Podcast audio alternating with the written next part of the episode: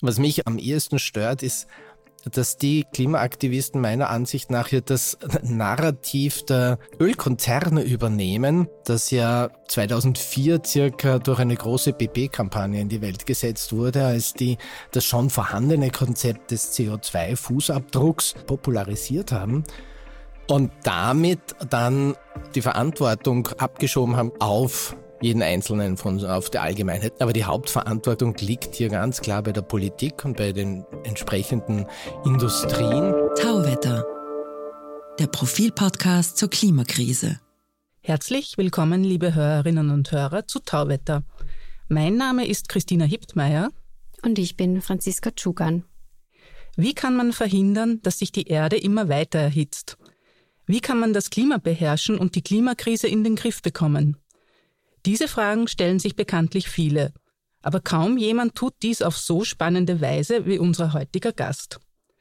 Sein neuer Roman sucht auf über 600 Seiten nach Antworten. Er ist einer der erfolgreichsten Autoren Österreichs. Von seinem ersten Thriller Blackout wurden rund zwei Millionen Exemplare verkauft. Auch das neue Buch hat das Potenzial zum Bestseller. Celsius heißt der Wissenschaftsthriller, der sich um Geoengineering dreht und in dem China und die Länder des globalen Südens die Klimaherrschaft übernehmen wollen. Herzlich willkommen, Marc Ellsberg. Danke, dass ich da sein darf. Hallo, auch ein herzliches Willkommen von mir.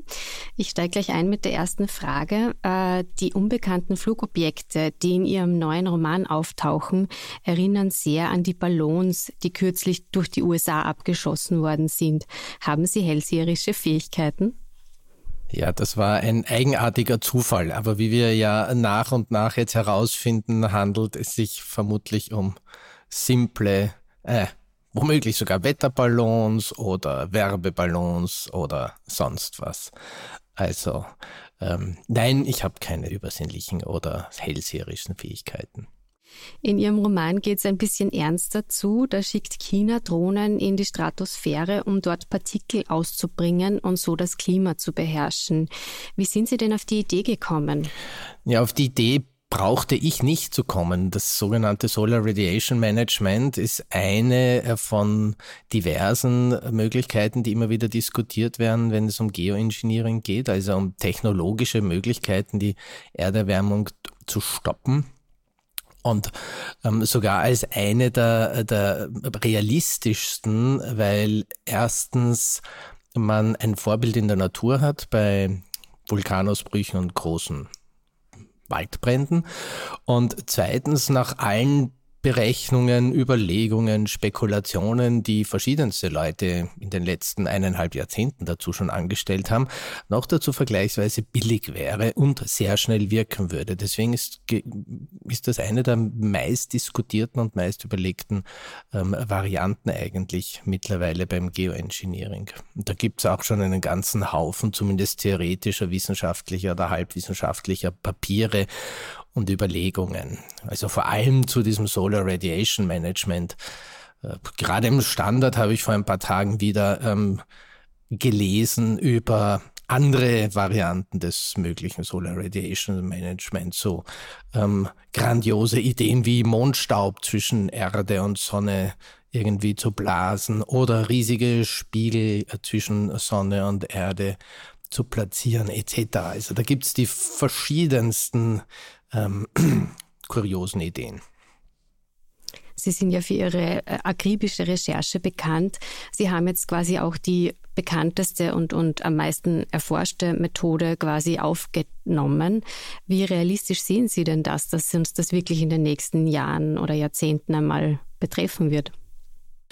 Naja, wir stehen vor der Herausforderung, dass speziell der globale Norden, Westen, wie immer man es genau bezeichnen will, nach wie vor viel zu wenig tut, um die Erwärmung aufzuhalten.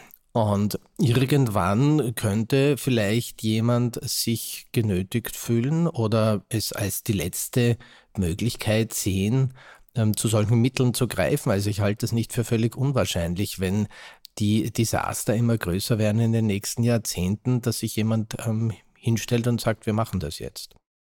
In Ihrem Buch nimmt er der globale Süden und auch China das, das Heft des Handelns in die Hand. Also bei China kann man sich ja auch irgendwie als, als Großmacht vorstellen. Beim globalen Süden vielleicht eher weniger, weil vielleicht auch die Finanzkraft fehlt. Wäre das vielleicht ein anderes Szenario, vielleicht realistischer, dass man sagt, der Druck auf den Norden wird derart ausgeübt, weil ähm, die Klimaflüchtlinge aus den betroffenen Staaten und Kontinenten praktisch dann bald einmal in Europa auf der Matte stehen?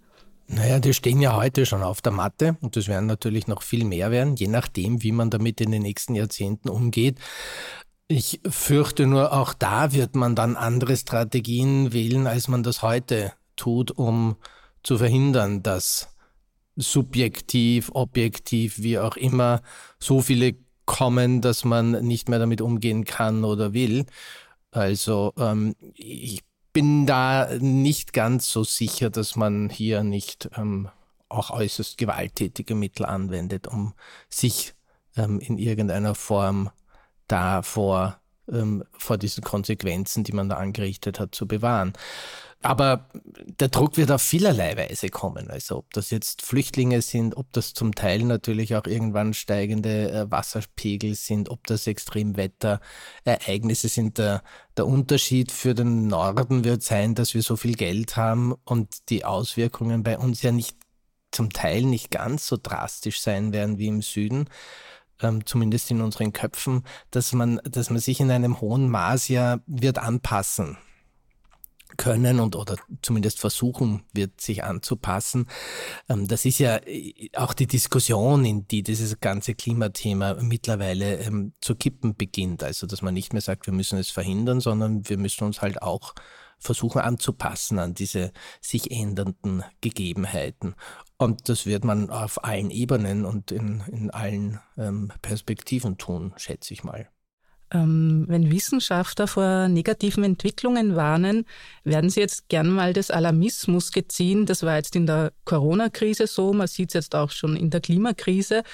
Man hat irgendwie den Eindruck, die Menschen wollen keine schlechten Nachrichten mehr hören. Sie sind schon übersättigt davon. Wir haben einige Krisen hinter uns. Ihnen hingegen reißt man ihre Dystopien geradezu aus den Händen. Wie erklären Sie sich denn das? Ja gut, aus dem einfachen Grund, weil sie Fiktion sind. Wenn eine, wenn eine Dystopie mich aus der äh, Schlagzeile der Zeitung anspringt, ähm, weil ich weiß, okay, das ist jetzt leider wirklich genauso passiert. Ob es jetzt ein Erdbeben mit ähm, irrsinnig vielen Toten ist, wie eben geschehen, ob es ein Krieg in der Ukraine ist, ähm, den ich quasi live mitverfolgen kann, dann ist das ja was anderes, als wenn das eine Fiktion ist, ein Buch, die ich auf meiner warmen, gemütlichen Couch lesen kann. Da ist immer so eine, eine Mischung aus Eskapismus, so vielleicht bei dem einen oder der anderen auch irgendwas sowas wie Angstlust etc. dabei, aber ich weiß immer, es passiert ja nicht wirklich. Also der wohlige Grusel, wo man dann das Buch zuklappen kann, wenn es einem zu viel wird. Genau. Es ist das Abenteuer mit Rückfahrkarte immer. Also. Ähm, momentan wird ja auch viel über die Klimakleber diskutiert und darüber, ob die Aktivistinnen damit die Menschen nicht zu viel verärgern. Wie, wie sehen Sie denn das? Ja, ich habe ich hab da eine ähnliche Perspektive drauf, muss ich gestehen. Ähm, was mich als vielleicht auch ehemaligen Werber am ehesten stört, ist, dass die Klimaaktivisten meiner Ansicht nach hier das Narrativ der Ölkonzerne und der, der fossilen Konzerne übernehmen, das ja, wie man mittlerweile ganz gut ähm, erzählt hat, äh, 2004 circa durch eine große BP-Kampagne in die Welt gesetzt wurde, als die das schon vorhandene Konzept des CO2-Fußabdrucks popularisiert haben und damit dann die Verantwortung abgeschoben haben quasi von sich auf jeden Einzelnen von auf der Allgemeinheit. Und bis zu einem gewissen Grad ist es natürlich auch richtig, dass jeder von uns ein bisschen was beitragen kann. Aber die Hauptverantwortung liegt hier ganz klar bei der Politik und bei, bei den entsprechenden Industrien.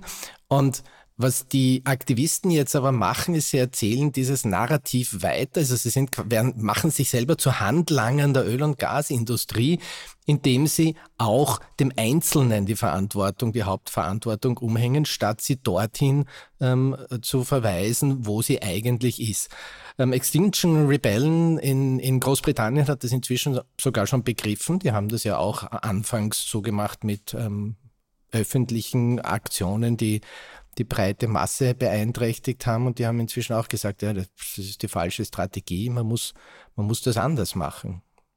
Da würden die Aktivisten der letzten Generation wahrscheinlich jetzt auch widersprechen und sagen, ja, wir fordern ja die Regierungen auf, ähm, die selbstgesteckten und die, die rechtlich verbindlichen Ziele einzuhalten. Also wir fordern sie in einem demokratischen Prozess auf, das zu tun. Und das ist unser Druckmittel.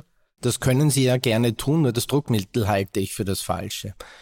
Also da, da müssen sie auf die Leute Druck ausüben, von denen sie was wollen und nicht auf einen völlig anderen, der oder die nichts machen kann. Wenn da, wenn da jetzt jemand im Stau steht, heute Vormittag oder heute Morgen, wie soll denn der Druck ausüben auf seinen Umweltminister, auf ähm, seine Kanzlerin, auf, auf wen immer? Das kann er frühestens bei der nächsten Wahl machen. Und selbst da tut das ja dann nicht wirklich. Was wäre denn Ihr Vorschlag? Sie waren ja lange Werber. Was würden Sie den Aktivistinnen und Aktivisten raten? Ich habe nie so scharf drüber nachgedacht. Ähm, wahrscheinlich sollte man sich so gute Werbe- und PR-Agenturen suchen, wie das seinerzeit BB getan hat, die diese Kampagne für sie erfunden haben. Und ähm, die sollen denen Vorschläge machen. Aber im Prinzip, das kann von simpelsten ähm, Name-and-Blame-Aktionen ähm, bis zu sonst wohin gehen, aber eben die Leute betreffen, die die Entscheidungen fällen können. In Ihrem Buch jagen Klimaaktivistinnen Pipelines in die Luft. Rechnen Sie damit, dass sich der Klimaaktivismus radikalisiert und muss er das vielleicht auch bis zu einem gewissen Grad, um endlich Gehör zu finden?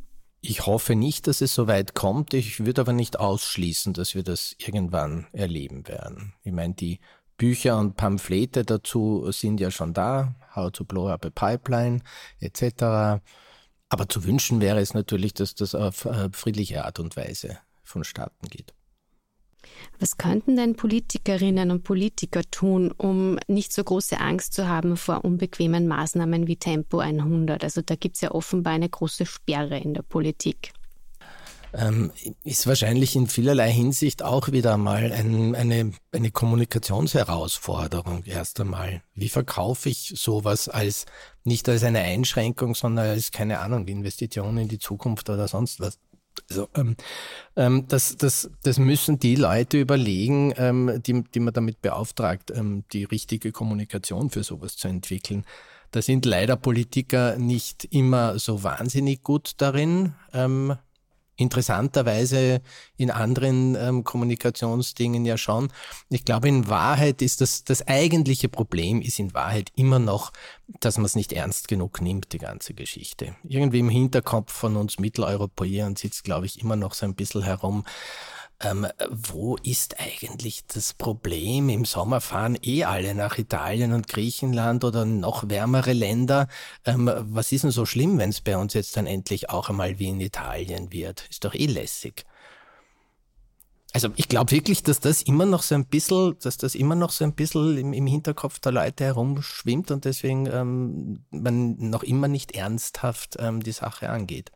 Glauben Sie, dass da vielleicht äh, von Seiten der Wirtschaft manche schon ein bisschen weiterdenken oder vorausdenken? In Ihrem Buch ist ja auch eine der Hauptfiguren ein, ein sehr, sehr reicher Unternehmer, von dem dann praktisch auch der Impuls des Handelns gesetzt wird. Ich hoffe, ich verrate jetzt nicht zu so viel, das Buch erscheint jetzt.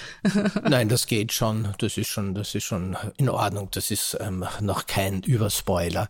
Ähm, man, man beginnt jetzt zu beobachten, in dem, speziell in den letzten ein, zwei, drei, vier Jahren würde ich sagen, dass es da hier beginnende Veränderungen gibt. Es wird ja inzwischen auch bis zu einem gewissen Grad erkannt und beschrieben, dass ähm, letztendlich der Ausstieg aus den Fossilen so beginnt und dass das manche meinen sogar schon eine Dynamik angenommen hat, die zwar sehr langfristig, aber unumkehrbar ist. So weit würde ich momentan noch nicht gehen, aber ähm, die Ansätze sind wohl da. Das Problem ist nur, dass es viel zu langsam gehen wird. Also das müsste viel, viel schneller gehen noch, als es, als es momentan geplant ist. Aber grundsätzlich gibt es erste Bereitschaften und Erkenntnisse, dass das ähm, auch wirtschaftlich durchaus sinnvoll sein kann. Und wenn das natürlich einen, einen dynamischen ökonomischen Kipppunkt irgendwann erreicht, dann kann es vielleicht sogar schneller gehen. Und das wäre natürlich wünschenswert, wenn man den politisch noch sehr viel stärker nach vorne verschiebt, als das momentan absehbar ist. Ne? Sehen Sie sich eigentlich selbst als Klimaaktivist? Immerhin führt Ihr Buch sehr deutlich vor Augen, äh, was passieren kann, wenn die Menschheit nicht handelt. Nein, überhaupt nicht. Ich bin ähm, Autor von Thrillern, von Spannungsromanen. Und ich finde es einfach spannend, mich mit diesen Themen auseinanderzusetzen. Die, die Grundprämisse, Sie haben es eh schon erwähnt bei, bei Stelzius, ist letztendlich ähm, dieses, dass irgendjemand irgendwann vielleicht sagt, uns reicht's, der Norden tut nicht genug, jetzt nehmen wir das Zepter selbst in die Hand und drehen den Spieß um. Und das fand ich ein spannendes Gedankenspiel, was, was dann passieren würde, wie der Norden dann reagieren würde, wenn er plötzlich mit der eigenen Medizin gefüttert wird. Jetzt haben wir eh schon kurz darüber gesprochen. Ähm, in Ihrem Buch schafft es die Menschheit nicht, den CO2-Ausstoß ausreichend zu verringern. Wir in der Realität schaut es jetzt auch nicht so aus. Äh, wie zuversichtlich sind Sie denn noch, dass wir da, dass wir da irgendwie noch die Kurve kriegen?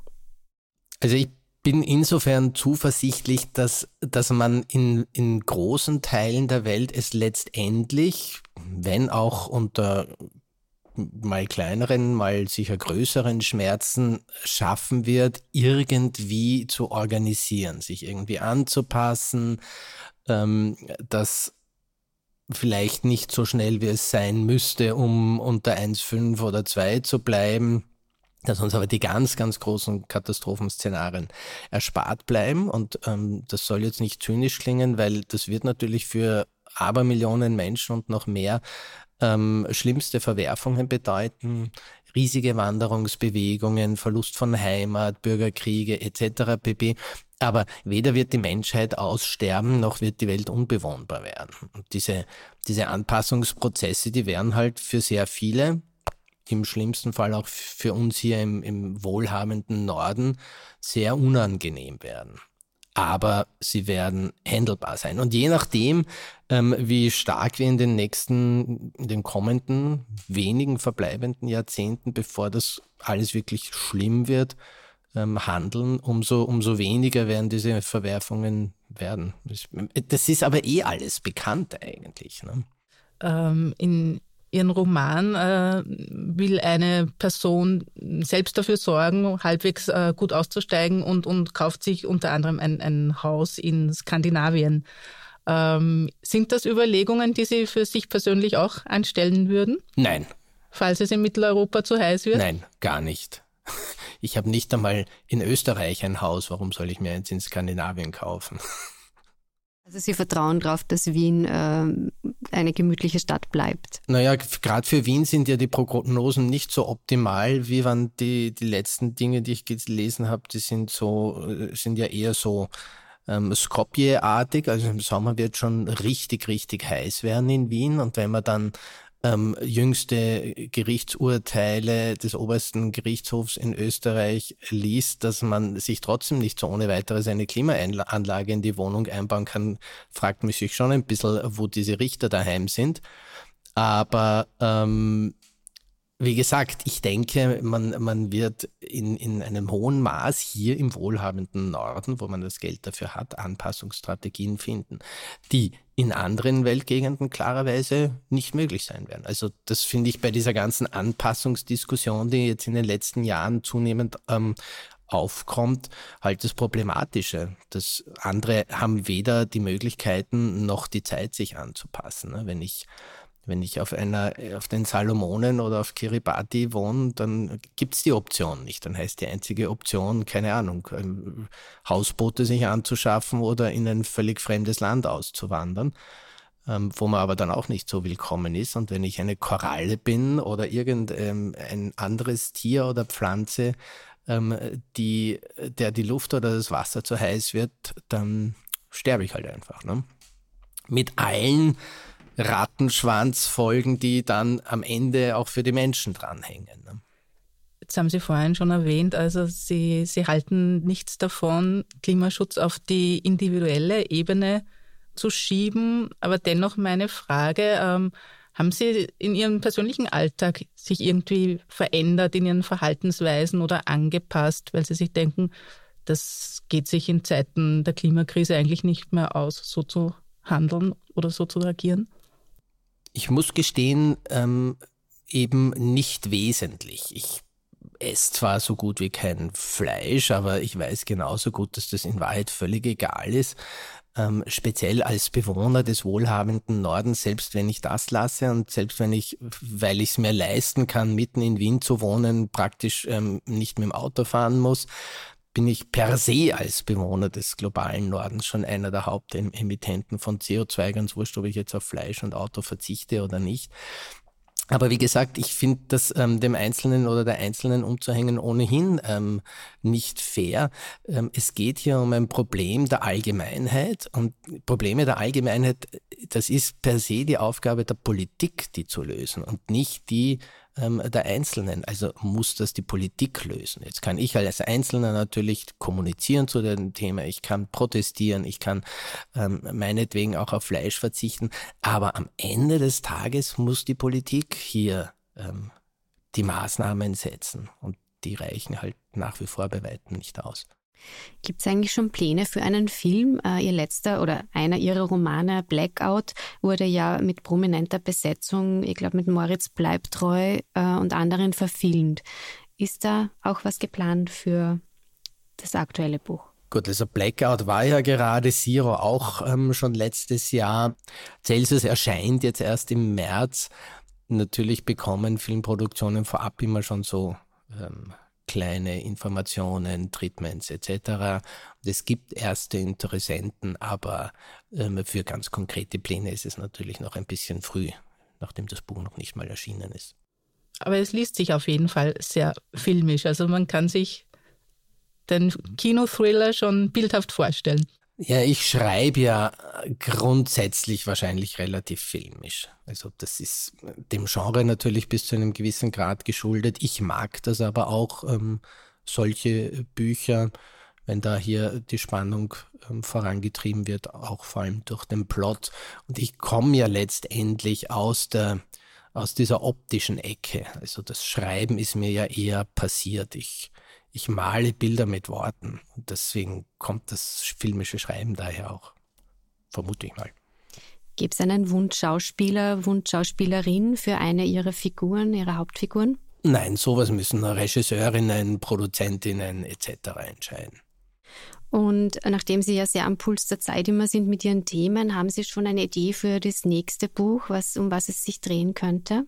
Ich bin schon fest am Recherchieren und Plotten, verrate aber nicht, worum es gehen wird. Das haben wir jetzt befürchtet. Gut, dann danken wir herzlich fürs Kommen. Das war der Bestseller-Autor Marc Ellsberg. Ähm, sein neues Buch erscheint am 15. März. Wir würden uns freuen, wenn Sie uns auf Twitter unter Profil Tauwetter folgen würden. Schicken Sie uns Anregungen, Kritik oder Feedback, entweder via Twitter oder per E-Mail an podcasts.profil.at. Empfehlen Sie uns weiter, abonnieren und bewerten Sie uns auf den gängigen Plattformen wie Apple iTunes oder Spotify. Und besonders freut es uns, wenn Sie unseren eigenen Tauwetter-Feed abonnieren. Den finden Sie, wenn Sie auf den genannten Plattformen nach Tauwetter suchen und ganz einfach auf Abonnieren klicken. Das war's für heute. Danke fürs Zuhören und bis zum Freitag in zwei Wochen bei Tauwetter.